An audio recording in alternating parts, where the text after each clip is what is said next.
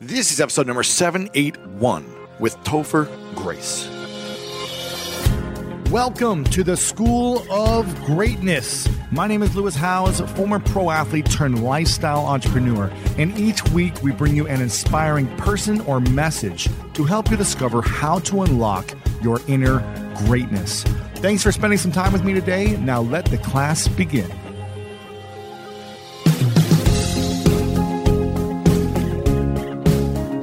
William Shakespeare said, This above all, to thine own self be true. Welcome to this episode. We've got Topher Grace in the house. I just went on his show that he launched, and it was an incredible adventure. And so we're bringing him on to share his story. And for those that don't know who Topher is, he became famous for that 70s show. He played Eric Forman in the Fox sitcom That 70s Show, which took over the TV world for a number of seasons. Then he went on to play in Spider Man 3. He was in many other movie, movies as well. He was in Interstellar and recently in Spike Lee's film Black Klansman, which, if you haven't seen that, extremely powerful and inspiring as well. His other roles, he's been in Traffic, Mona Lisa Smile, Valentine's Day, Take Me Home Tonight, The Big Wedding, War Machine, and Under the Silver Lake. Lots of other stuff. This guy's been around for a while now, doing some incredible work. And in this interview, we talk about the biggest lessons Topher learned on that 70s show, what it was like being a young kid rising to fame so quickly with his first acting job. Pretty crazy, and how he got that job. We talk about how his parents kept him grounded being young and successful when everyone wanted a piece of them. The power of listening on and offset. when he learned to actually listen deeper and not get into his head too much. And we discuss what Topher is still insecure about after over a decade in TV and the film industry. Powerful interview. Make sure to share it with your friends. Let me know what you think over on Instagram at Lewis Howes. And as always, you can watch the full video interview over on youtube.com slash Lewis Howes as well. We've all been there. You have a question about your credit card, you call the number for help and can't get a hold of anyone if you only had a Discover card. With 24 7 US based live customer service from Discover, everyone has the option to talk to a real person anytime, day or night. Yep, you heard that right. A real person. Get the customer service you deserve with Discover. Limitations apply. See terms at discover.com slash credit card. At Capella University, you'll get support from people who care about your success. From before you enroll to after you graduate, pursue your goals knowing help is available when you need it. Imagine your future differently at capella.edu. Want to connect with a family member who doesn't speak your language? Then check out the language learning program Rosetta Stone on desktop or as an app. Rosetta Stone is designed to immerse you in the language you're learning through an intuitive process. Plus, the True Accent feature even gives you feedback on your pronunciation. And with a lifetime membership, you have access to all 25 offered languages. Get started today. Visit rosettastone.com backslash pod50 to get 50% off your lifetime membership now. That's rosettastone.com backslash pod50 for 50% off. Big thank you to our sponsors, and I'm excited about today's episode with the one and only Topher Grace. Welcome back to the School of Greatness podcast. We've got the legendary Topher Grace in the house, man. Good to It's see you, man. So good to see you, man. Doing well? Uh, yeah, really well. And I'm sure you're about to say this, but we had an incredible experience together. So Yes. it's good to see you post that experience. Yes, we had, an amazing journey, an Yeah. adventure, a minor adventure. A minor, not a big, not a big adventure. just minor a- adventure. Minor adventure. Yeah. Topher's got a new podcast out called Minor Adventures. And uh, that's what it's called, right? Minor Adventures. Yeah. And uh, You create a, a magical experience for people. well, I don't know if this is what you want to go into right off the bat, but it's. I, I didn't know you then. Yeah, we just met like two minutes before we did this. It was like going on some date or something, and you'd been Sim, Sim. Sim asked me to do this thing. He's like, hey, I'm launching this new thing. I don't know if it's going to work or not. It Right. could be like the most incredible thing or a bust. And boy, did it work. Do you know Matt Nathanson is covering that song? Wait a minute, what? Yeah. okay. So every Tell episode. him what happened. So tell what every happened. episode we'd only done it twice before when you came on and i was so thrilled to have you you know knowing of you but not knowing you that's kind of one of the fun things about having a podcast and every guest who comes in, like you, has no idea what they're going to do. I mean, you can vouch for that. You had no idea what you're going to do that day. I know you didn't because look on your face when we announced what we were going to do was kind of like, what? Uh, so we talk for about 10 minutes, and then Sim announces what adventure we're going to do. And it's been, you know, uh, we hooked someone up to lie detector tests. We did Reiki. We did telemarketing on one of them. It was hilarious. You made phone calls, like tell them. Yeah, we just did beatboxing with uh, Chrissy Metz. It was like, as we try to pair people with things you might not think about. And with you, we got the best pop songwriter in the world. She's written for like Beyonce and Yeah. a lot of great artists. And she came in and we wrote a song, and it was bad at first. And then she made it good. And then she made it good. You helped. I mean, actually, you came up with what the whole song was kind of going to be about. And then there was this moment. I just heard it, so like you're at a disadvantage because you haven't heard it yet. But she, um, we found it right. It was like this magical moment where all of a sudden it was a real song. And then they liked it so much that they had Matt Nathanson, who I'm a huge fan of. You, I can't believe you haven't heard it yet. I should have brought it on I'm the sure- show. Who is this guy? Matt Nathanson is a pop song singer and writer. I'm sure I've heard his stuff. Oh, you've heard his stuff. Uh, I mean, due to rights issues, I'm sure I can't sing it right now. But but soon you'll know his number one hit single. What's the name of it? Wait, well, I gotta remember it. Even if I fall, Even if I fall. which sounds like a Lewis Howe's title for a There song. There you go. There you go. But it- you I really were this, so actually. game. Even if I fall, we were talking about like overcoming challenges and adversity in your life. And well, first we, you and I were talking about it, and then when she came in the room, she wanted something that was personal, and so we kind of referenced what we had been talking about. Yeah. And then I just heard it. Like you come, there's a moment where you kind of come up with a really important part of it. And then I came up with what rhymed, and she was basically doing all of it. Let's be honest. I mean, yeah. she's an amazing songwriter. we're just throwing out ideas. We're just throwing out- grabbing them and making them a real thing. And then it got good. Like it, we had that moment where we all went, "Oh!" And I, I'm so glad. I'm so glad I'm doing a podcast so you can capture moments like that. Yeah. And you'll love it when you hear it. It's Wow, like it's really man. fun. Yeah. so on the episode, you play it. Well, we, yes, yeah. interview- the end of the, you have to go through the whole thing. So you hear us kind of find it. Then she plays a, a kind of a loose version of it at the end, and then they wrote a whole thing. And this guy recorded a. I mean, I hope in two weeks this is number one on the uh, Spotify Billboard. or whatever. Wow. By the way, remember we gave up our songwriting. Did we? I yeah. thought we split it four ways. I thought we split the credits. Oh, I'll just say this on uh, air here. Um, we we were- felt so guilty okay. that we said if you get someone to record it, Oh, there you go. like please, I mean, give them all the money, but uh, we're gonna really regret that. Okay. Yeah, I want a million dollars soon. So the song is good. It's actually really good. Dude, I think don't think I. Well, you know, because I have these pauses where I then haven't heard the show for a while, and we're recording new shows. So when it, yeah, when I heard it, I thought it was good when she was singing it, kind of acoustic. And then when I heard, ah, dude, I wish I could just, I should have brought it today and just played it You don't for you. I would love to have watched your face, like afterwards. listen. Yeah, time. We'll listen to it. Yeah. So we did this whole experience. We did like a mini interview. I was actually interviewing you a lot on the episode. Well, that was the annoying thing, Lewis, is that I am three episodes into my own podcast. First podcast. And I'm starting to talk about like where I grew up and what my difficulties were and challenges and overcoming them. And I was like, oh my God, I've been hypnotized by Lewis. I mean, I've, I've heard you do this to people, but you did it to me. You did it to me. Yeah. But I think we had the editor cut most of that out because I remember saying in the thing, like, well, I see what you did here. Cut this out. Yeah, you you try, you're trying to turn it on me. Yeah. It was fun though, man. And you were, and I, a lot of what you were talking about in your life was then in the song. Mm-hmm. Do you remember Sim said at the beginning, like, he said, "Let's make, let's write the anthem for LA." That's like, there's no anthem for LA. And then we just tore him down immediately. We're like, no, we want to write something that's like really, you know, real. Yeah, yeah. Something anthem for LA. Yeah. Because he was So- thinking like New York anthem as like, Yeah, well, I mean, it's a good idea but we're to make Drake. money. Yeah, exactly. We're but not Drake and Beyonce. So amazing, man. Well, I'm excited for you. The show's going to be amazing. I'm excited to hear this pop, this hit number one song. But you, uh, you've had an incredible journey because you kind of came into fame as a teen star. And I remember you told me, I think when we met, that you had like zero jobs before that, or maybe did like one play, or wasn't it something like small? well, I never acted before. I'd worked at Suncoast Video, the Stamford Mall, worked at Dunkin' Donuts. So that was kind of the extent of my. like 15, 16, 17?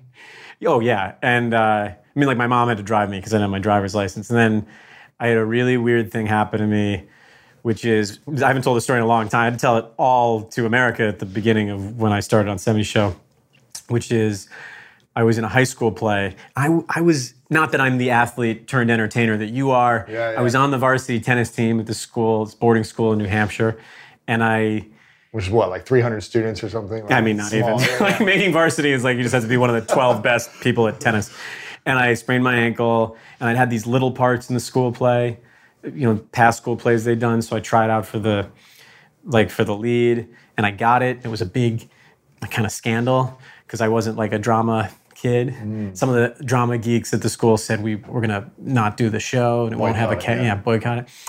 And they got over that, and then I mean they're still probably mad about it because these producers who were the parents of the girl who made the sets were these big time Hollywood producers. I mean, they were just like my friend Lindsay's parents. Right, right. But uh, they called me. I was going to school at USC, so I got out here to USC the next year, and I guess they'd been developing that 70s show, and they called me and said, Would you like to come try out for.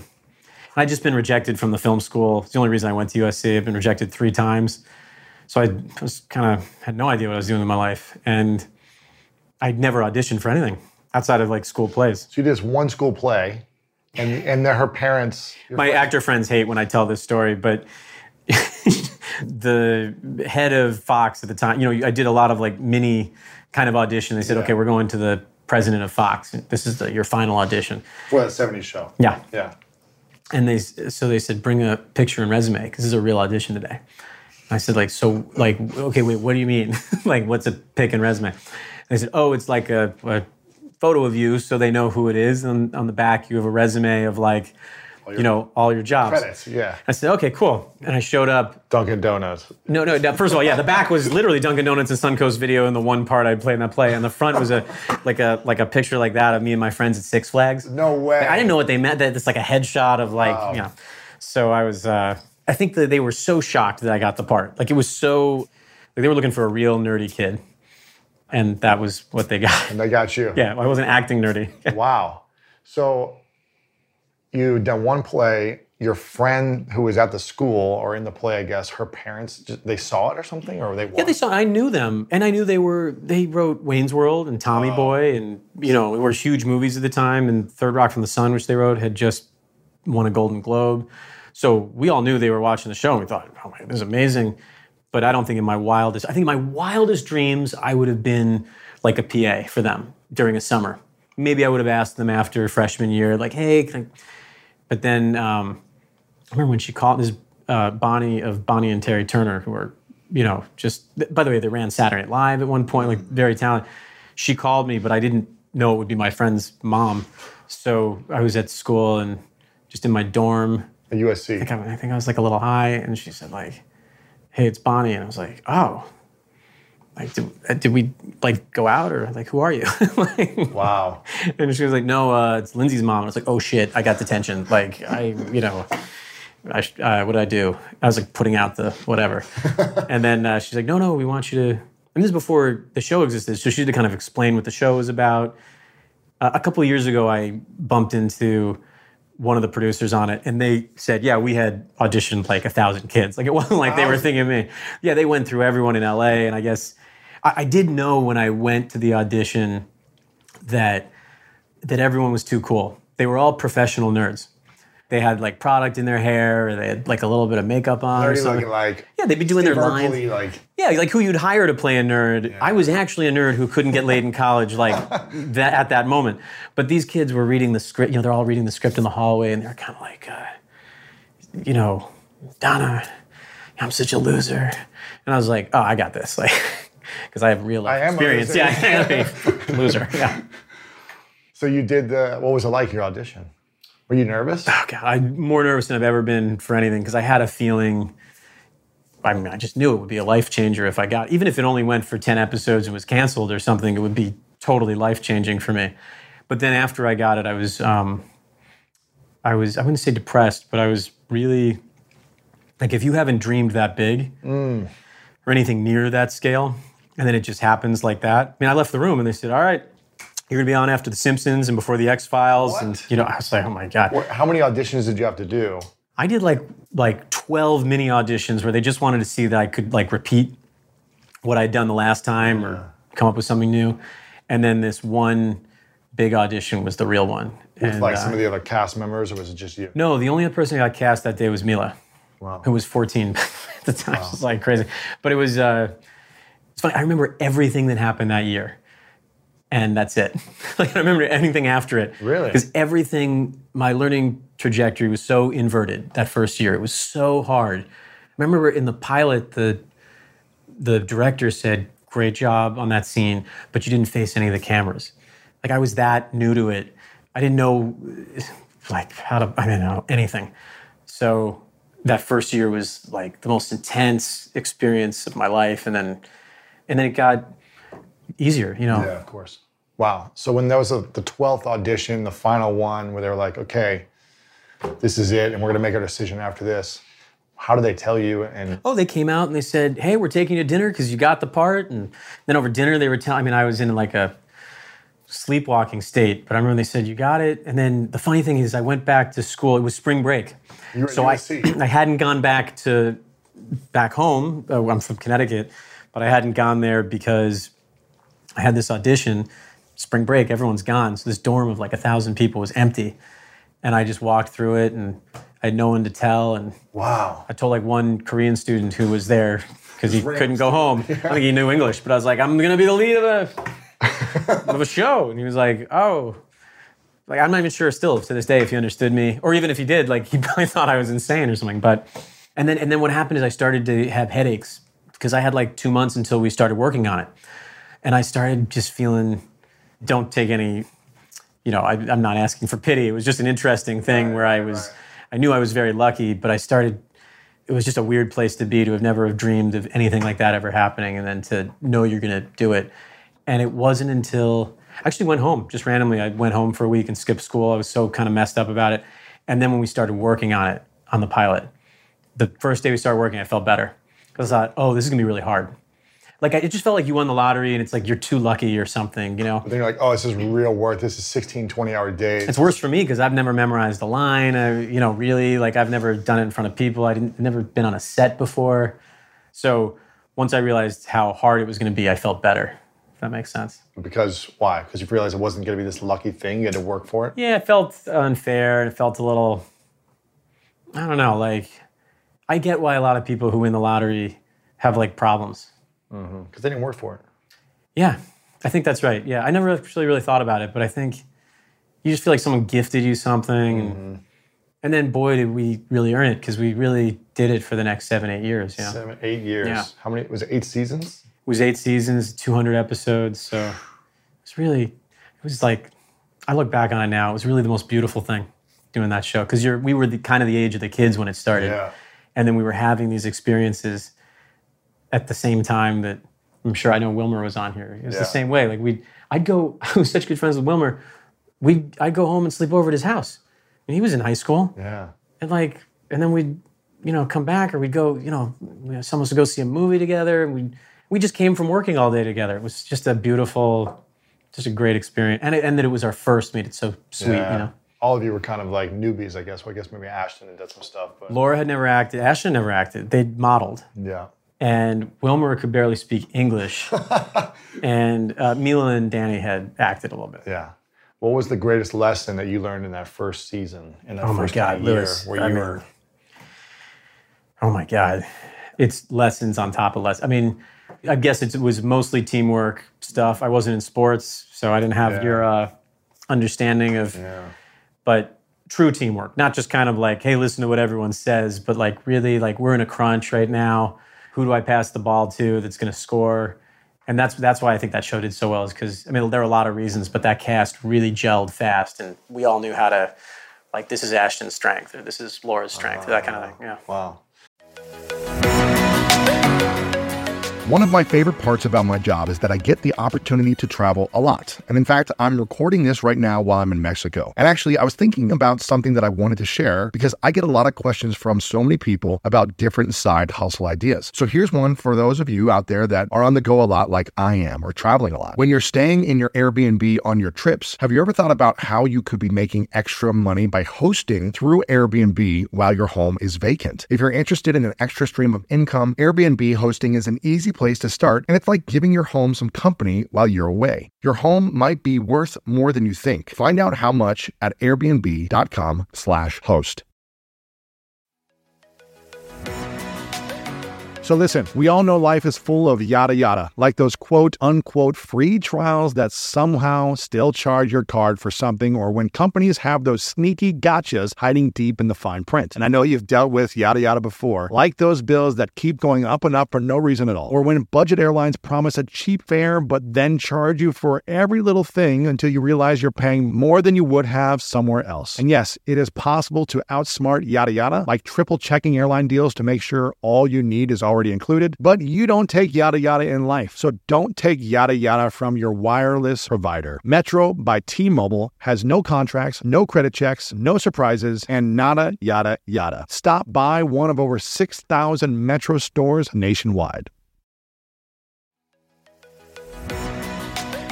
When you get a new car or a new home, your first reaction might be to say things like, oh yeah, or I can't believe it, or booyah. But what you really want to say is the one thing that can get you the help you need. Like a good neighbor, State Farm is there. State Farm is there with the coverage you need for your car, your home, and even boats, motorcycles, RVs, and other things that matter to you. With a State Farm agent, you know someone is there to help you choose the coverage you need. With so many coverage options, it feels good knowing you can find what fits for you. And when you need ways to get help, State Farm gives you options there too, in person or on the phone with your local agent or on statefarm.com, where their award winning app, State Farm, lets you do things your way. So when you need help protecting the things that matter most, remember to say, like a good neighbor, State Farm is there. What would you say is the biggest lesson from the whole eight year experience? Like if you look back on oh all the God. seasons, all the things you learned, what was the most important thing that you took away? Yeah, Just the other night, I was in a tense conversation with my wife. Uh-huh. It wasn't a fight because I was wrong, but I, I really was wrong, and I think I learned to say I'm wrong. Over the eight seasons. Yeah, I think a lot of people don't. That's a skill that we don't like pay a lot of attention to, but that's another teamwork thing. I mean, we have a kid mm-hmm. now, and like, I remember the first time. I, most of my stuff was with Laura Prepon, right? I worked with everyone, but she's amazing actress, an amazing person, Yeah. And she's on Orange Is the New Black now. I mean, she's had incredible success, and I remember in like the fifth or sixth episode, we had. Uh, I mean, it wasn't like a fight. It was just like I thought we should do the joke one way. She thought another way. She said, "Okay, let's do it your way." And in the middle of the run through, you you kind of like rehearse to then run through it in front of the writers and the and the network and stuff. I did. This is a, this is a first. It was like- It's funny. You're saying be real, but the truth is, I've never told the story before. I um, did what her idea of the scene was because in the moment I was like, "Wait, she's right. I'm wrong." Do you know what I mean? Like my idea of how that scene. So I did it. It was this kind of dance scene we were doing. Did she And it know got- you were going to do her her way? No, but she went with it because she's such a rock star. And then I was only 19 then, but I, I was like, well, I've never said this before. I kind of went to her dressing room and I was like, hey, um, you were right. There's not a lot of like when you're a student in school. There's not a lot of times you have to. I'm sure it's better if you say I was wrong, but I don't think there's no classes for that. You know, and a lot of your work in high school is like very uh, individual. And, I was, and certainly in the plays, I thought I was right. Maybe not admitted to myself a couple times that I was wrong. And I said to Laura, like, uh, "You were right. I, I'm sorry." Like that kind of, and I really meant it. And she was, she was like, "Sure." I was, there's no way she remembers this, but it was amazing for me. And then over the seven years, it's it's uh, quick, like making that process quicker like uh, you know immediately like before it becomes a thing you know what i mean saying "Oh, actually you're right Wow. just uh, shaving down your ego i guess right Yeah, not dragging it on. Yeah. How do you keep yourself grounded while you guys were just blowing up?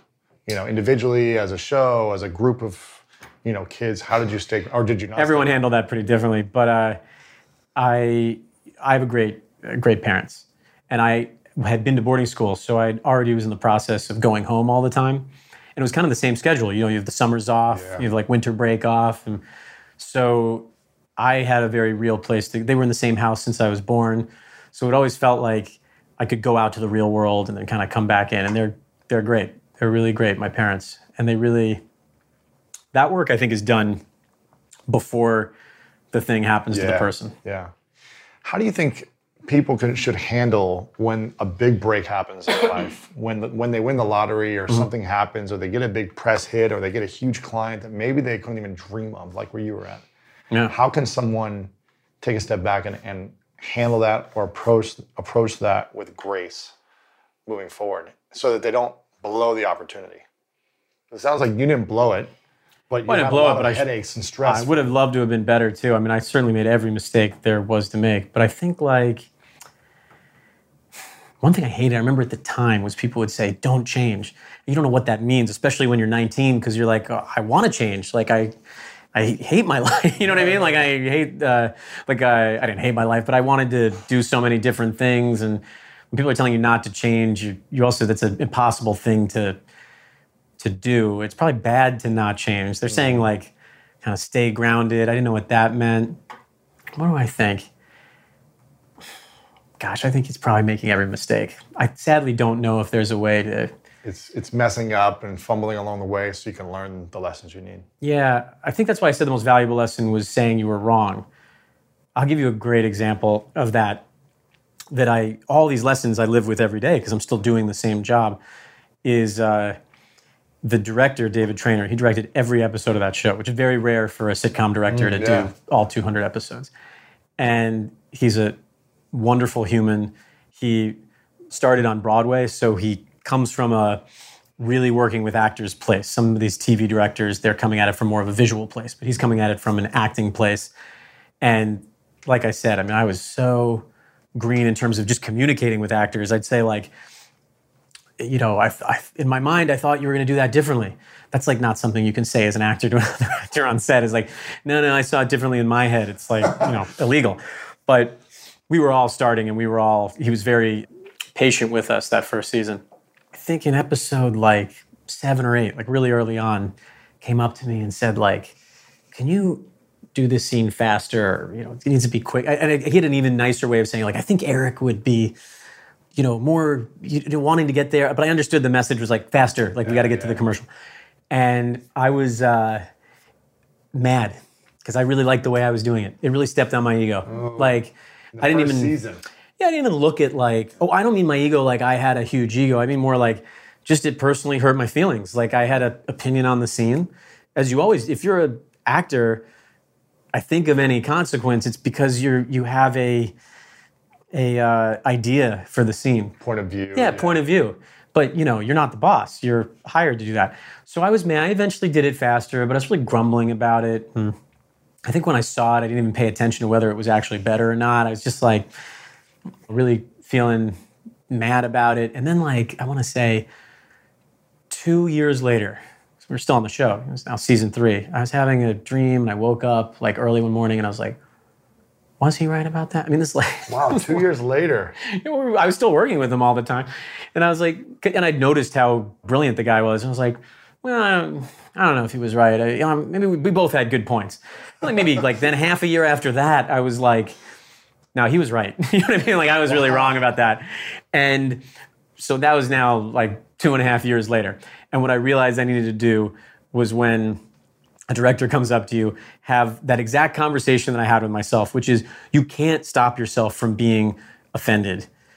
That's you know, if I came in here and said like, I don't, why did you put books here? Why did you? it's kind of a lame studio. You you can't like help yourself from being like, well, I spent a lot of time on this studio.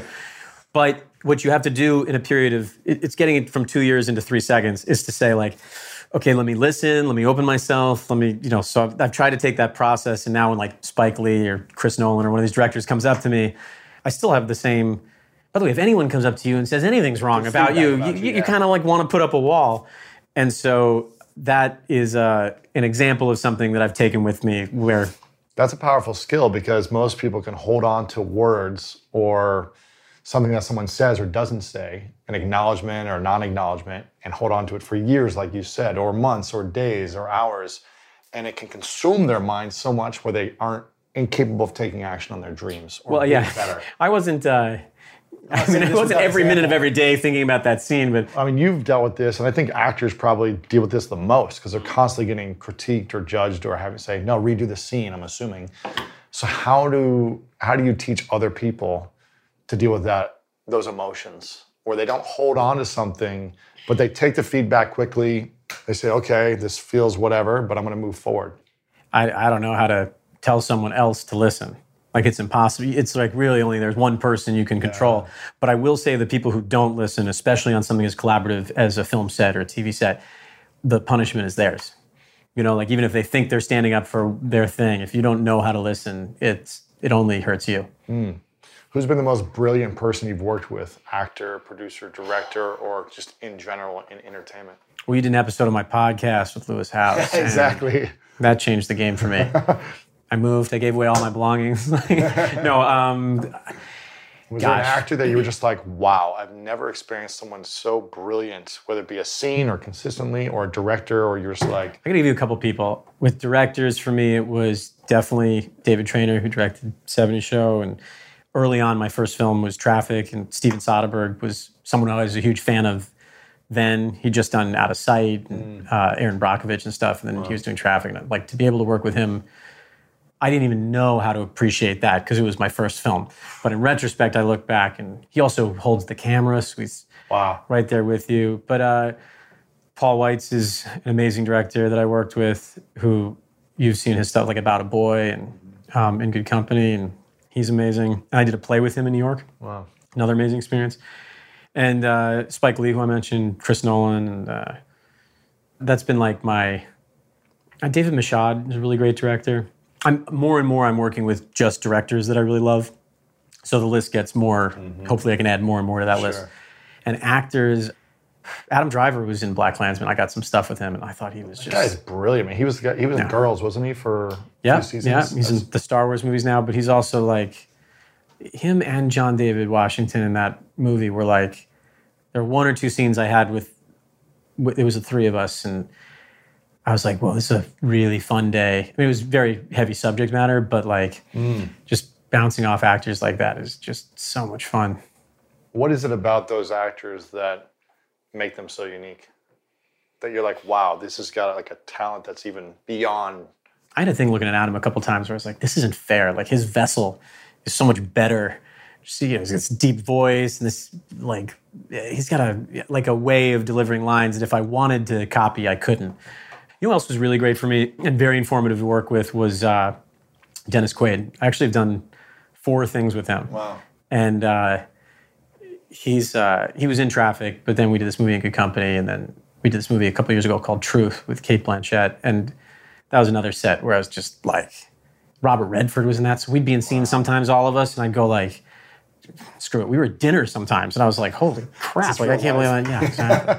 but I think I always knew it was working with great people because I've been in great ensembles, but it's more and more what I'm like obsessed with. just getting around good people, and I don't even care if the movie does that well. Yeah, I just want to experience the journey. What makes those people so great? Do you think? You know, these few people you've talked about, these actors. Oh, what's the kind of like the thread? That, yeah. Man, uh, I think it's that they don't care about the money. Wow, interesting. They care about the art, thing, the craft. All these directors and actors, all of them, they're when you are doing something for money, it takes on it's a different thing, and it kind of it just keeps kind of I don't know metastasizing. Do you know what I mean? It just keeps mm-hmm. getting more about that. And if you kind of say, like, I, I lost money doing BlacKkKlansman. You lost money because you were yeah. an executive producer, or you were... no, no, no, no, no. It, the film made money. I wish I had a piece of it, but uh, no. They said we don't know if you're right for this they'd never seen me do that kind of role. So I said, let me go in and read for Spike personally. And then when I got it, they said, oh, we'd love to have you, but it's a local hire, meaning you have to be from New York. So they don't have to fly you out. And I said, oh, no, I'll fly myself. And so when you're making decisions from that point of view, right, right. But it's all ego, you know, kind of if you go, oh my God, I didn't get paid and I had to go in and audition. I've been in the business for a long. You could not have that experience. Yeah. There are a lot of different ways you could talk yourself out of it, you know? So you, so you felt like you got a pay cut. You got, you know, you had to do things. You had to drive yourself to work, whatever per se. Yeah, but that's, that's not hard. I don't. Right, right. I don't know. You gotta, you gotta live that life way before. Uh-huh. You know, like I remember everyone had. There was a period of time I was on this movie and I was looking around. Everyone had an assistant. And I was like, what do we need an assistant for? My life is so boring. like, I, do you know what I mean? Like, eh, like going to get the when you're out of work, you know, as an actor, which is the majority of the time, like you can go get your own dry cleaning. Yeah, you have a lot of free time Man, one time I had an assistant because it was my contract for I was producing a movie. And I was like, "Can you dial so and so?" And she's like, "Where?" And I was like, "I'll do it." You know, like I couldn't figure out like it was like a it's a waste of time to educate them. There are jobs where you need an assistant, but this is not one of them. But I can see where people start to detach from like, well, now I got to pay for my assistant, so I got to do this project, and then it ah. goes, you know, the wrong way. Wow. So, what was that experience like for you, being like this white supremacist in a time of our, you know, country and world where it's very mm. sensitive? Well, it's two very different things. Playing the character and doing the research for the character was just like near depression. Like it was Wow. because I really wanted to come correct for Spike, and I did it. I read his autobiography, which is like, you know, it's basically his version of Mein Kampf. And then I was watching these interviews with him, and my wife was. We just had our kid at that point. And she was like, "You need to take it in the basement." Like, first of all, don't run those lines like around this, but also like, you're just like depressed. Uh, when we started shooting it, it was more fun because I said there was so many great people to work with. But the research was depressing. The doing it and also the idea of working with Spike on something that at that very moment was uh, Charlottesville had just happened. They added that stuff about Charlottesville at the end later. So you're watching the news every day. You're so frustrated, as we all are, and then you And you're the one who's giving the lines. It's like the bad guy. well, that that's but if, yes, that's when I would Spike would kind of come up and be like, "Don't worry, I know we shot all just Klan rally stuff this week, but like this isn't what the film is going to be like. You know, I got you." Just to as an artist, you, you know, you're an actor. People shouldn't be listening to what you're saying. They really should. You know what I mean? Like I I don't think there's an actor out there that I'm like, yeah, I want to listen to his opinion on politics. Or, Right. But we all have opinions, and to go work with someone like Spike, who people should listen to, and to be able to say something. I remember when the trailer came out, we improvised a thing. I, I mean, I went up to Spike and I said, "Hey, what if we worked in America first? Because it had kind of happened recently." And he said, "Yeah, that's great." So during the toast, I say "America first. and then that was the end of the trailer. speech. Or Yeah, I'm giving a speech and I, I lead a toast for everyone. Kids start chanting it after me, and I was like, "Oh, this is going to play in the theater." And then when it was at the end of the trailer, I was like, "Is Trump going to see this?" Like, I mean, I know he watches TV, you know. right, right. and so it was a very cathartic experience. It was very tough, but it was very cathartic to be able to have all this frustration and then kind of be able to, you know, Spike who's saying something, but I get to help him say something I really believed in. Yeah. So that was a moment where you had your own opinion, and the director said, "Yeah, I like your opinion." We did a lot of rehearsals too. I think that might have come out of rehearsals, oh. and it's something not a lot of directors do. But you know, John David, that was his first starring role. We were in these rehearsals, and I was like, "Oh, this is going to go great! Like, this guy's amazing." Wow. It's incredible, man. Now, what is that like for your personal life when you play a character that is this evil character in a very sensitive, touchy, you know, subject? Not like the bad guy in some Star Right. Wars movie, but Well, if you're in, if you're playing the Joker, you can do a little bit of like, well, you know, maybe I kind of see his point of view because in my made-up story, his father was abusive to him or whatever. right. In this, it's like I couldn't find that thing that the more I read and did research on him, and it was a lot, I couldn't find that thing that made me sympathize with him. So what I did was I just played kind of pure evil, but totally covered up. And uh, and that's how he is too, in my, in my opinion. It's like it all looks very um, easy to digest, and then the deeper you go, the more. And hopefully that's what it feels like in the movie. Like the more you get to know the character, the more you're like, oh, this guy. How do you? I mean, were, did you feel any attacks personally in your personal life? Like, did people come up to you and say, like, I said that to Spike when I was horrible cast. I said, "Are you, you know, man? Like I ride the subway sometimes. Like, I can't." and he said, "No, no, don't worry. Like, uh, I think it was John Turturro or someone said that to him on Do the Right Thing." And he said, "No, no, you're with me. Like, like don't worry about it." And it's true. The thing I wasn't scared about was black people thinking I was racist. The thing I was scared about was white racists thinking I was racist. And someone, you know, kind of looking at me and going, like, "You get it." Really? And I haven't had any of that, but I don't really hang out with any of those people. You're But in I'm, Hollywood, like chilling. Yeah. yeah, so I don't know. But uh, Interesting. I'm uh, I, I was nervous when it came out, and I was glad that the film was. I saw it at Cannes for the first time when it premiered, and I remember when we were doing it, I would say to Spike like, I, I mean, I hope we get this, but it's so much humor on on top of something that's so heavy.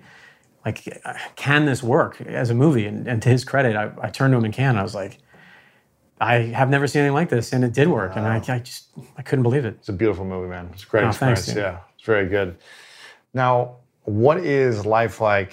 What was life like pre-marriage and baby as an actor, thriving in Hollywood, and now you have a, a one and a half year old married, and what is like life like now as a father, being an actor, starting a podcast, you know, doing these projects? How do you handle it emotionally, physically, spiritually, everything? Well, it's amazing. I mean, it's everything everyone tells you, and you don't listen Yeah. beforehand. And you wait as long as you can. Yeah. I did. I literally did. But uh, I I think, yeah, it does get worse, but it gets so much better that it's worth the ride. And uh, and my daughter's now at this age that's, you know, unbelievable. Uh, I would say the podcast, if I go project by project, the podcast is the most fun because it's five minutes from my house Yeah. and I have a reason to leave once a week. And what's great is the nature of it is it's not just, you know, like you got to hear my life story. It's probably boring to you, but like when you, came on, I got to we got to talk about like you know I'd never written a song, and then similarly I've never been hooked up to a lie detector test, or I've certainly never done beatboxing. So it's like all these adventures. Everyone who has a new kid should definitely have a podcast where they have a different expert come. It's like a liberal arts education for a 40 year old or something. There you go. But uh, so that's really fun. And there's kind of nothing hard about that. And I'm home two hours later with my kid.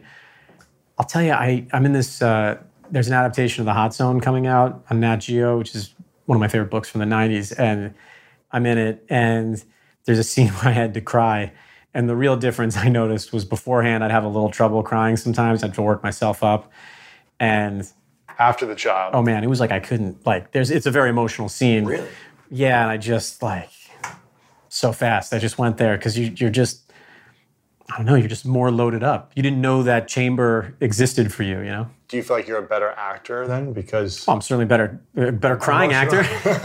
yeah, if you want me to be uh, less emotional, maybe that's hard now. But uh, no, I think it's good for an actor. You can always uh, scale it back. You know what I mean? But th- to find a new kind of cylinder, it's good. Yeah. do you feel like you're creating a, you're gonna, do you feel more urgent to be a working actor or you kind of like, I've had my time and if something comes, cool, but I want to be a father and, Oh yeah, I think or is it like, It would be hard to find the actor who's a dad. Actually, uh, that's probably not true. You probably could find it. It's just you wouldn't like that guy who's like, get me on location. Right. I'm like, part of the reason that I'm excited to have a podcast and uh, hopefully we monetize it at some point is because I would love to, you know, take one movie a year off the docket. Really? Yeah, I mean, who doesn't want an office job? Yeah. You real when you're younger, you're thinking, how do I, how can I be an actor and be in movies? And now I'm like, how do I just stay home? And, Really? yeah, yeah. And you, you're one even before we had a kid. You crave the the schedule. there's, there's no the schedule. Yeah, I'll have like two months where I don't work, and then a month where I'm getting up at 4:30 every morning, and you know, it's like I'm all over the place. Every project's so different. I'd love just have a company I go into and just Mm-hmm. Every day. work at. Yeah, be You Especially the, having a you have the opposite life of most people. well, you do too, probably, right? Yeah, exactly. But most people don't want to go to an office and like work every day. They want to have like the flexibility and freedom and be have creative projects. And Well, it's funny. You just I, but you did that for 20 years. Yeah, I grew, I grew up. My dad would come home at, you know, 6 p.m. every day. And I think that was good for me and it was good for him, you know? Yeah, the routine is powerful. Whenever I'm traveling too much, I feel like I'm off my workout schedule. My But you probably got, like, if you have a problem, you're like, okay, let's sit down, let's fix it, right? Exactly, yeah. Like, okay, so how this is gonna be my new schedule, and I'm gonna do. That's like what most you wouldn't know this, but most humans just let it kind of go, Sure, sure. and then they kind of go, oh, my life's crap right now, like I got to figure it out. right. But uh, I hope, I, in terms of, I think what your original question was, which was, um, you know, do I seek out projects as much? No, but a little bit that's having a kid. A little bit of that is kind of feeling confident that like I'll probably work again. yeah, So the right projects will come to you. yeah, there was a time ten years ago where you go like, come on. But I, you know, what's funny? I realized I didn't have to do that. It just was, you know, I was young. You know. the anxiety of it. Yeah. Yeah. Because there's a lot of actors who I think we might have talked about this briefly on on your show. That there's a lot of actors who they might have huge hits and then for three, four, five years get nothing because they've been casted as a specific role or whatever, and they just can't even get auditions. Yeah, look, I I uh, I entered the business in a really unfair way. I I've worked hard to uh, earn it in retrospect. You know what I mean? By You've done uh, work. Yeah, I mean, hopefully, but it's still probably nothing compared to someone who has to enter from the ground. And so I have great respect for people who, you know, really have to grind it out, and trying to earn it now. What would you say is your biggest insecurity? At Capella University, you'll get support from people who care about your success. From before you enroll to after you graduate, pursue your goals knowing help is available when you need it. Imagine your future differently at capella.edu. Want to connect with a family member who doesn't speak your language? Then check out the language learning program Rosetta Stone on desktop or as an app. Rosetta Stone is designed to immerse you in the language you're learning through an intuitive process. Plus, the TruAccent feature even gives you feedback on your pronunciation. And with a lifetime membership, you have access to all 25 offered languages. Get started today. Visit rosettastone.com backslash pod 50 to get 50% off your lifetime membership now. That's rosettastone.com backslash pod 50 for 50% off. My penis is too big. Too big. yeah, and it's like, do I get the surgery or? Right. um, no. Uh, my biggest insecurity. Or fear, or Well, it wouldn't have anything to do with work anymore. You know, like, and that's another thing about having a kid. And really, when I met my wife, you, you start feeling you're in a family that uh, it would be like, I don't know, like the polar ice caps are melting. Like when she's an adult, there, there's not going to be any polar ice caps. That's not right.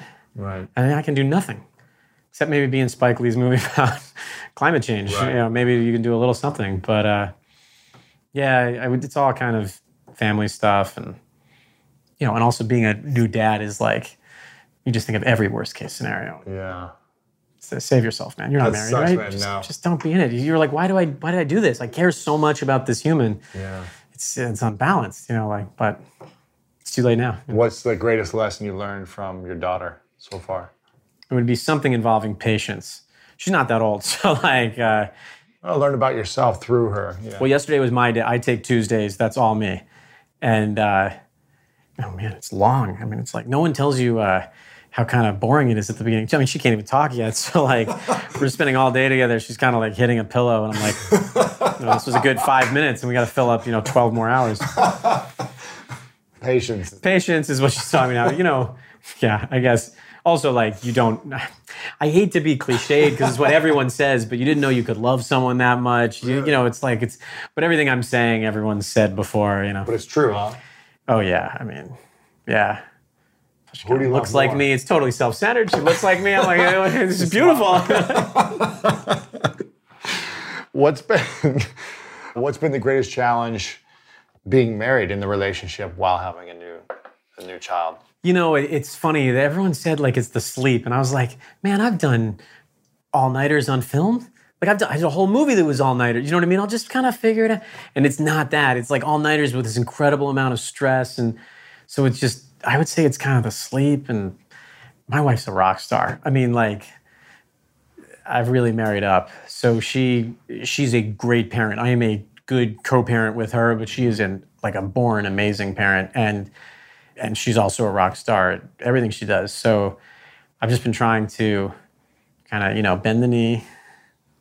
You know, like a, like a Game of Thrones, you know what I mean? Like I bend the knee to you and uh and uh she's but that's part of any business, right? Mm-hmm. Like I feel that way with Sim on this podcast. Yeah. Sim has already made one of the great podcasts of the early podcasty World, yeah, called yeah. Sphere. And I did have a point where I worked with people that I was like friends with more mm-hmm. um, on movies and producing and stuff. And I realized like I, I do want to work with friends if they're the best at what they do.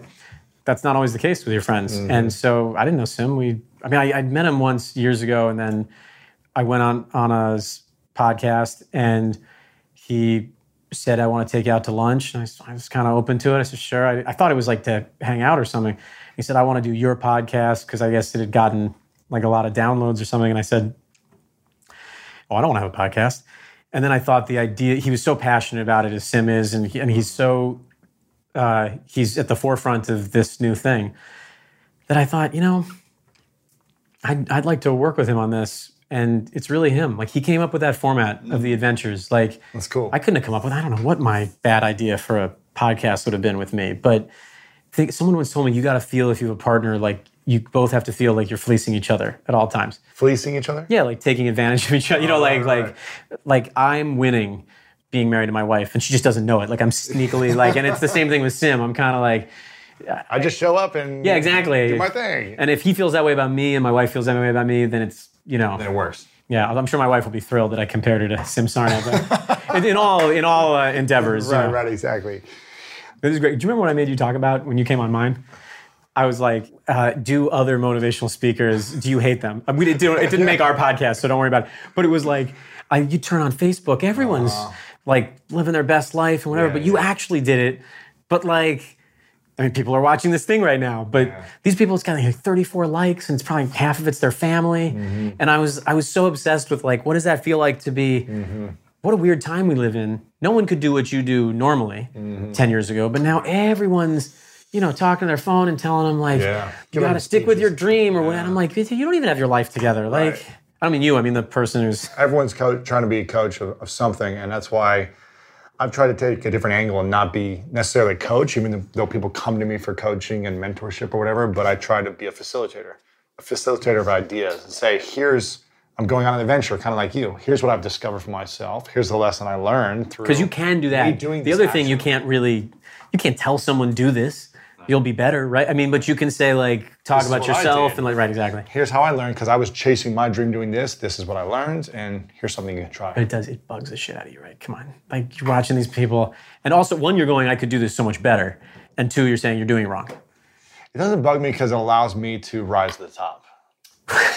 That's smart. You know what I mean? It's Yeah. like, okay, everyone's looking for answers or looking for solutions, and Yeah. it allows my platform to continue to rise. I feel like that when I watch a, just a terrible movie You're like, with okay, bad good. acting. I go like, oh, this isn't so hard. that. Like, you know, like I also look at like, I want people to succeed. Like, if their dream is to be a coach or to be this or that, like, I want you to figure it out one day because I want to collaborate with people who are rising. sure. So I look at, you know, it's just like, I don't know, if you see someone who's a bad actor when you were starting out, but then they worked on it for 10 years and now it's like their career took off. I don't want those people to take. I want, especially people who are 40 year old male, white. Right, nerdies. Yeah, yeah. Yeah, I want those people to fail miserably. And there's kind of only one spot left. It forces you to get better though. Uh, that is true. If there's competition, it forces you to say, you know what? Good. I'm going to learn how to be better. I'm going to learn how to grow, how to invest more of my resources and my time, how to have a different, unique opinion so that I stand out. Do you know who's the best actor to watch talk? I mean, and I don't really like watching actors talk, so I'm even wary I, opinion o- out of the screen. outside of the screen is Ethan Hawke.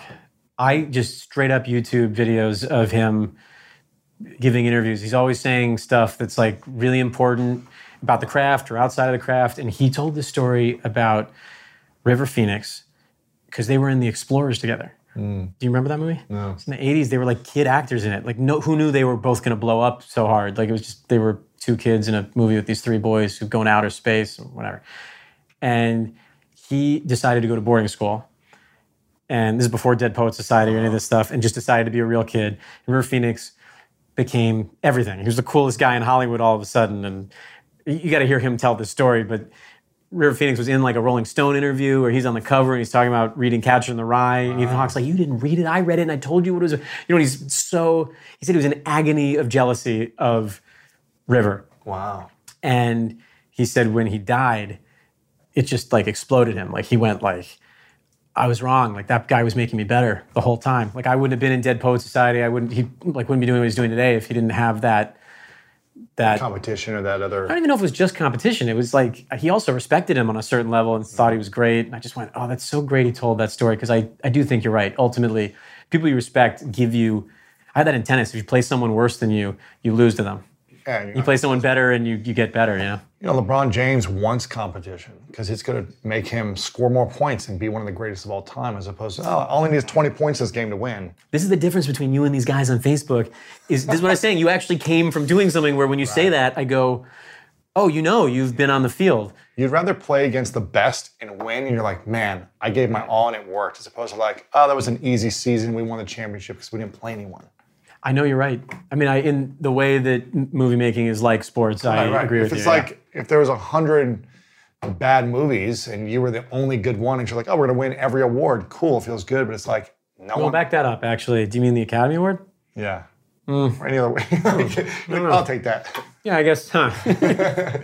But you know what I mean? It's like you'd rather win knowing like, man, there were four other great nominations. Like, but I think what's even better is that they make you better. It's not just that like you kind of can feel the competition is actually the wrong word. It's got a negative. yeah, not competition, but just other quality work. Yeah.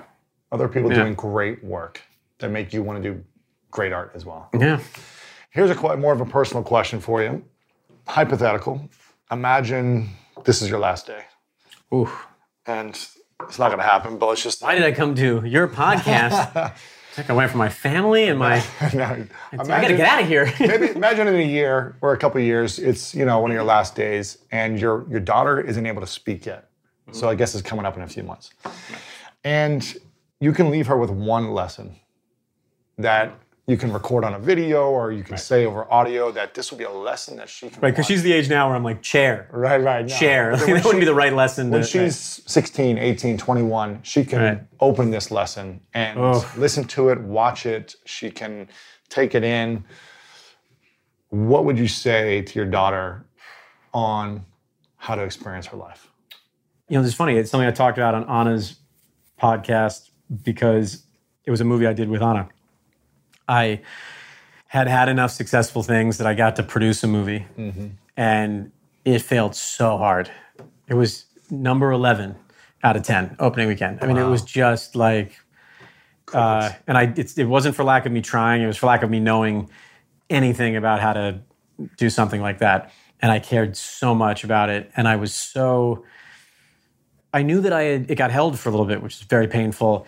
And in that time, I felt like I had then digested the lessons, but it was kind of too late. Do you know what I mean? But uh, so I knew there was learning going on. But when it came out, I was just devastated. And then a couple months later, like like from that time on, my life has been, or my working life has been unbelievable because I, it taught me so much. even after you failed so miserably Well, I would say that. I mean, everyone has a different version of the story, but failure is the most wonderful teacher. It's nothing to be ashamed of. It's like all the current successes I'm having are because of trying to go deeper in a thing that I didn't understand. And there's no way. I'm watching my daughter right now. You know, she didn't start walking until she fell on the floor like a thousand times. So you know, I'm sure it hurt. She can't even talk about it. She's learning to try to talk. You know, it's the same thing. I was uh, really, I didn't even understand what the job of actor was until I got out of it as a producer and saw there were all these other elements. And every right move that I make now is because I made a wrong move then. And I, it was, uh, it was great talking to Anna about it because, I, by the way, I like the movie still. It wasn't like it was a terrible film. It just kind of, God, you go back to each experience and you say, I mean, who doesn't do this past a certain age? Go, "Oh, if only I could change that, or if only I could change that. But that's what the future is about, is the, you know, being able to change it, right? Yeah. so what would you say to her I say failure. Yeah, just don't be, you know, at the time I had so many wins in a row. Yeah And it, you get addicted to that feeling, but it's actually, I tried to do this mathematically once. It's like when you're feeling challenged, you're actually going up the mountain. And when you're going down the mountain, you feel amazing. Like there's no challenge. You're just sliding right down it, you know? So like it's so much fun, but then you look up a year later and you go, oh, I didn't, I didn't do anything, any consequence or whatever. But uh, every time you're messing up, I felt it the whole time I was doing 70 show. I'd learn how to, the best way to do an interview. And that's only from doing, like, I went on Leno and I couldn't speak. I was so nervous. You know what I mean? It's like, and then they were like, that was a terrible interview. And then you get figure it out. And, you know, it's so, I just, it, the whole thing, I guarantee you, this is the thing to do to look at other people who are crazy successful, who you want to be like, and go, oh, they messed up. You know, they've done it all wrong too. Mm. Maybe they were not as famous as I was when they were messing it up. But I think like that to me is my it just I so embrace failure now. When I fail, I know I'm I'm I'm uh, my status is rising, which I think a lot of people think when they're failing they're going down. you think It's really kind of when you're succeeding that you're not growing, right?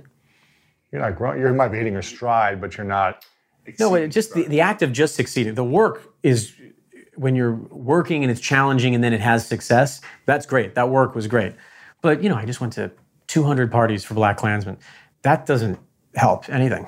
Right. Do you know what I mean? Like Just having fun. You're just like getting. Yeah, I mean, it maybe helps the movie's chances at being nominated or something, but it's truly when you're just what I've noticed for me. I'm just so bad at it. This is how it feels to me. Is that when you're when you're dealing with obstacles and you're even failing against them, but then you're learning how to do it better. and That's when you're actually climbing. Mm. It just it's just painful. Yeah, I hear you. Man, this is called the three truths. Yeah. This question. But I gotta think of my Lewis Howes metaphor for climbing. Something with rock climbing, or can you give me one? So you're rock climbing, it's painful, it hurts Yeah, you, yeah, or whatever, you're but that's how you have the muscles at the end. knees. Whatever, I don't know. This is called the three truths. I asked this question at the end for everyone. So you kind of shared one already, but maybe you'll have a different three here. So imagine, so imagine this is your second death. This Wow, your- okay. What is this podcast called, actually? Am I dead now? You got to go through pain. Remember? I'm in, I'm in like some kind of purgatory where you just interview me until we see if I get into heaven or something. Right. So imagine this is like your last day. You're 100 and something years old. Okay, you live as long as you want to live. You achieve everything. 80's good. Okay, 80 is good. You achieve all the things you want to achieve. You have the life of your dreams. You go through failures, ups and downs, but it's the final day, and you look back and you say, I don't regret anything. I did it all. Great life. And you get to leave behind three truths, three things you know to be true from all your experiences, all your lessons, all your ups and downs that you would share with the world, not just your daughter, but with the world. What would you say are your three lessons or three truths to the world? Uh, oh man. Well, yeah, the failure would be one. The one would be if you are getting that um, penis reduction surgery, research the doctor. That's all I'll say. No, uh, the other two would be, oh man, I'm not, you know, I'm, I'm not anyone that someone should listen to. Uh, But just what do you feel from your life experiences that makes makes sense for you? I would say, yeah, maybe one that's in tandem with that failure thing is being being up for anything. Mm. I noticed that when you came on our podcast because we were talking about sports and then we were talking about being an orator, kind of. Uh-huh. And then someone came in and said, "We're going to write a pop song," and you didn't miss a beat. Like I thought you were maybe going to go. I was kind of hoping, to be honest, that you were going to be like, "I can't do this," you know, because you want, you know, a guy who's confident, who's got, you know, to like not. But you jumped right in, man. And I and you told me a story when we were talking, so I think I knew it was gonna be like that. Where you did the musical in high school, Yeah, and if there's a jumped in. Yeah, yeah, that's like I I, didn't scared, do. but I jumped in. I was scared of football, but I didn't play football. I was doing the musical, so like, I think that quality, which I learned maybe later in life, I wish I'd had. It has to do with failure, Yeah. but I think it's a slightly different thing. It's like just jumping, and even if I fall, Ah, hit, single song coming out. on iTunes and are out now. It's uh, that that is true. It's like it's Yeah. worse to not have uh, Tried. to try. Is worse than I've tried than I never tried at all, or something. That's it. That's one of the lyrics something- too. that's one of the lyrics. Man, I can't wait. I can't wait for you to hear this. I love that you still know the lyrics. remember That's how that. good it is, man. So catchy. How memorable it is that we wrote it and we remember it. But like, uh, like three months ago or something, right? It was a while ago. I, I really believe in that. I, I've had a couple of instances where some director will say, like, you know, we want him to fly out here to try out for it, but you know, don't waste the trip. You know, it's who knows. I can't promise you the role or whatever. And I think, man, get on that plane, go. You, never, know. yeah, you never know. But but it's so much easier said than done. My dad used to say that to me all the time. Like, ask her out. You know, ask her to prom. yeah. What's the worst that can happen? The, the, what happened? rejected- you she feel like rejected me in front of all my friends. but I even think that made me stronger. So I think that's one. And then my other one would be three truths. Oh man, just dance like no one's watching.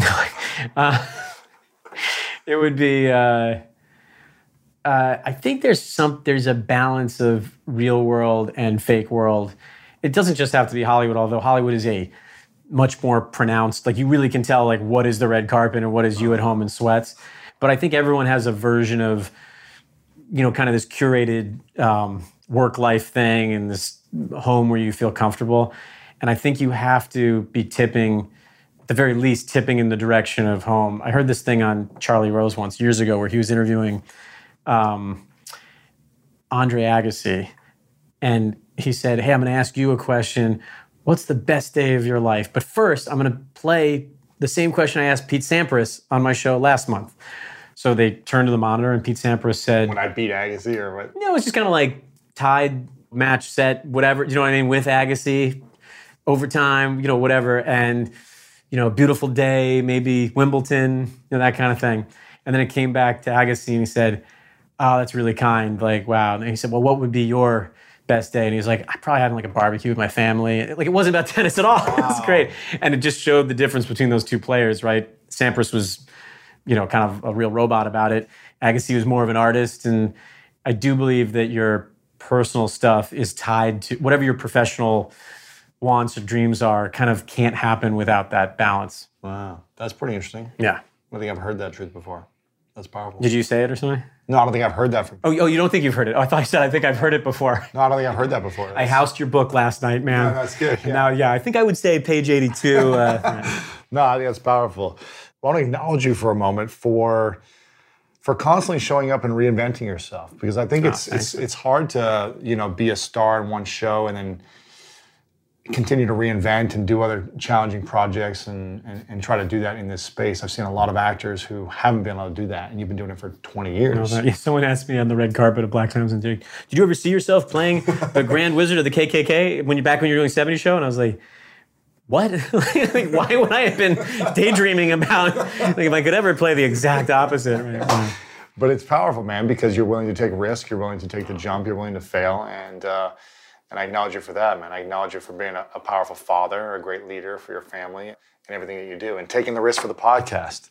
So congrats on. Thank you, dude. Congrats on that as well. And thank you for. By the way, I was just so your audience knows, I was two episodes in before you. Yeah. Really nervous. sim or something. People right? had vouched for you. And I and I was aware of you, but I, you know, you don't know what someone's actually going to show up with that kind of energy, and it was uh, we should give you a cut of that show because you were so great. The adventure went so great. It was our first like great one, and like, oh, that's good. Uh, just thank you for coming yeah, on. Man. It all went downhill after that. No, just kidding. No, it, well, weirdly, it kind of it could, but it's when you see that something. It's just like doing a show or a movie. If you see it can start working, then that becomes the roadmap of like how do we do this kind of thing. yeah. Cool. So kind of led the way for the next. I won't tell you what the first two episodes were if they're airing, right?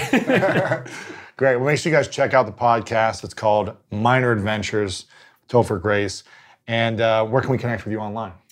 I'm not too active on social media, but I guess follow Minor Adventures. Minor Adventures. They'll tell you when on Instagram or Twitter or wherever it's at. Well, I'm so bad at this part. Okay, you're on Instagram, right? Yeah, I, I, I, yes. Once I got married, I was like, I'm going to do two photos a week. That's okay. a promise. Okay, cool. So you're reminding me I have to post a photo at some point perfect. this week. Yeah. Okay, perfect. And uh, is there a website for you as well, or no? I'm sorry. Just social media. Check out the podcast. Subscribe yeah. to it. My final question then is what is your definition of greatness?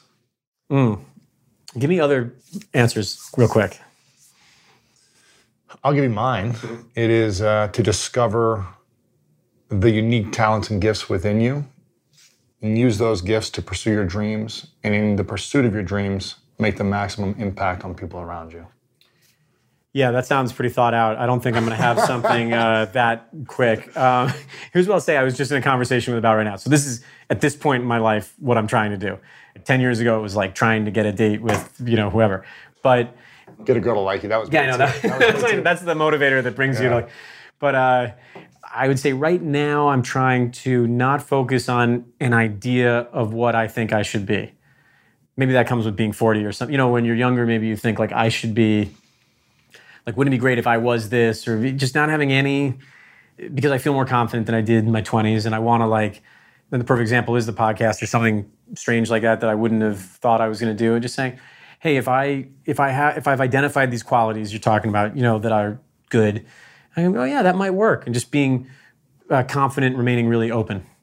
Because you can't I mean if I said uh, to my agent I want to do an action comedy they'd go, okay, we'll ring you up when one of those comes together, right. you know. But to just stay open and say, you know, I'm to work with the people. I mean, like like the David Duke thing, like, I, you know, three days before that, I didn't know I was to be doing that. So, yeah, I think I would just just to remain open and confident what your things are. Oh, that's cool. Topher, my man, appreciate it, bro. Thank you. And there you have it, my friends. I hope you enjoyed this episode with Topher Grace. Make sure to check out his podcast, Adventure, as well, that I just went on and we recorded a song. And uh, go listen to it. It's pretty cool. It's really exciting, actually, to see what we created in a short amount of time. If you enjoyed this, share it with your friends. lewishowes.com slash 781. Share it out. Spread the message of inspiration and greatness far and wide to make an impact on the lives around you, the people you care about. Send them this podcast. Let them know. Tell them to subscribe. If you haven't subscribed yourself, make sure to subscribe right now over on the Apple Podcast on your phone. You can go to Spotify listen there, SoundCloud, Google Play, all the places. Leave us a review. The reviews really help us get the message out as well to spread the message of greatness to more people. Remember that you are a incredible, beautiful, one of a kind individual. There's no one who's ever going to be like you ever again. You are here for a reason, and I hope you remember that. You've got an opportunity to do something special with your life. You've got different moments where you can maximize the gifts and the talents that you were born with. You can discover new talents and gifts. You can learn a new skill. You can master it and then apply that by giving value to other people with your talent. You can make magic in your life if you choose to work at it. You've just got to be willing to step up and have the confidence in yourself. I hope this podcast, The School of Greatness, has given you different tools and inspiration and confidence to allow you to take the leap of faith into the unknown, the leap of faith into the scary, messy times of life. Because once you get through those scary, messy times, there is incredible beauty on the other side. I love you so very much. And you know what time it is. It's time to go out there and do something great. At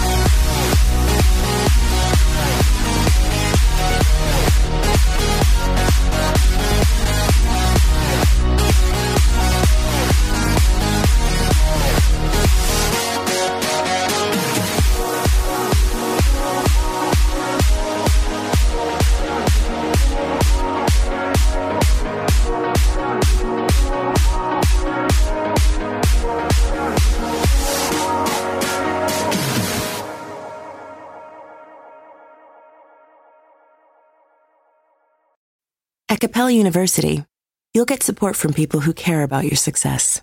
From before you enroll to after you graduate, pursue your goals knowing help is available when you need it. Imagine your future differently at capella.edu.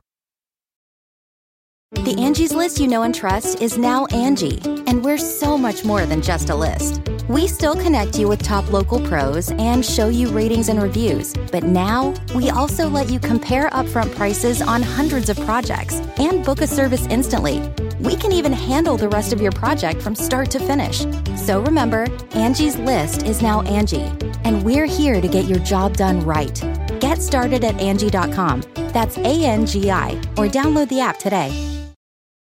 Shopify is the global commerce platform that helps you sell at every stage of your business. With the internet's best converting checkout, 36% better on average compared to other leading commerce platforms, Shopify helps you turn browsers into buyers. In fact, Shopify powers 10% of all e-commerce in the US. Sign up for a $1 per month trial period at shopify.com slash podcast free. All lowercase, shopify.com slash podcast free, shopify.com slash podcast free.